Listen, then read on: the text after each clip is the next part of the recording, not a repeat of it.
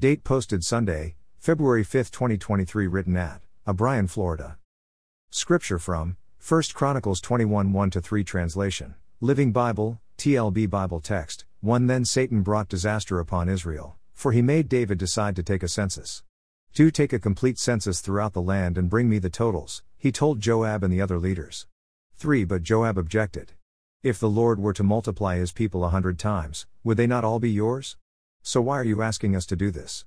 Why must you cause Israel to sin? Application In today's society, we tend to hear of Satan getting to church pastors, that generally results in a setback for the global church. But the Holy Spirit really pointed out to me through the different folk that were impacted by this move of Satan in the heart of David, that I felt compelled to ask that we all open our minds as we examine this scripture. Here are the affected parties, as I saw them. Joab, although loyal to his master, the king, yet Joab smelt a rat dash he knew that David's command was not reflective of what God would do. In looking back from our current view, we know that God reduced the army of Gideon to 300, because God knew that in his power, he could win the battle based on his power and not the army of men that would face the enemy. In today's scripture, Joab was an admirable leader, and he didn't use this nudge from God to incite evil against his king, instead, he respectfully took his concern directly to the king. The people of Israel, even though it was obvious that Satan was the one who got to David, Joab didn't confuse the matter when he spoke to David by saying that Satan would cause Israel to sin. Joab placed the sin directly into David's court. But both in these introductory verses and in the judgment passed down by God, the Israelites were impacted. Why? 70,000 of their countrymen were killed by the uproar brought on by God, because of David's sin. But can't this also happen in a church congregation when their pastor commits sin, such as we hear in disturbing news reports way too frequently?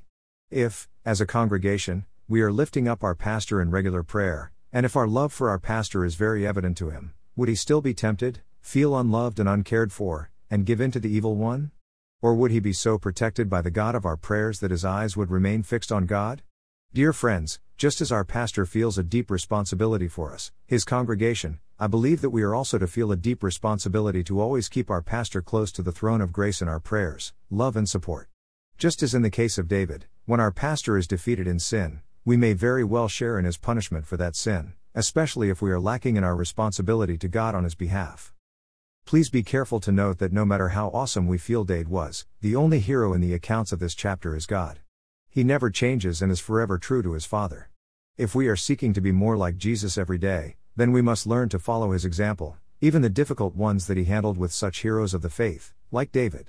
While you may feel like your sneaky sin was committed in private and you are confident that no one else knows about it, please be reminded that God knows all things, sees all things, and hears all things, even to our thoughts.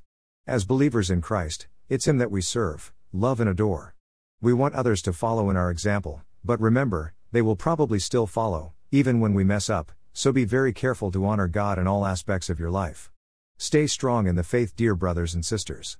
It's all about God, for nothing good have I done to deserve God's only Son. Blessings noted, because of God's amazing grace, I can be more than a conqueror. Prayer, Lord Jesus, because I am of the same human state as David, I can, and I probably do commit the same sin as he did. My readers, listeners, and I are standing in your presence begging for forgiveness for the times that we took the reins and tried to live life in our own strength and with the same misguided qualities that get us into trouble much of the time. Forgive us, O Lord, and help us to keep our eyes fixed on you and our daily goal always centered on heaven with you and the Father. I am convinced that the unsaved need to see genuine, Christ centered lives for them to believe that Jesus is Lord of our lives. Lord, may there never be doubt in what they see in us, for you are our strength and our everlasting hope. Amen. Footnote There are two more pages on my blog that will provide you with additional information, one of them being to know Jesus. If you have been challenged to make a decision today after reading this devotional, please click on the above page, or speak with a local Bible teaching pastor, or contact me at nuggetsfromgodsword at outlook.com. Please allow someone to pray with you and give you help and or encouragement as you begin or continue your walk with Jesus. Words underlined in my blog might indicate a link to a song that came to mind as I wrote the devotional.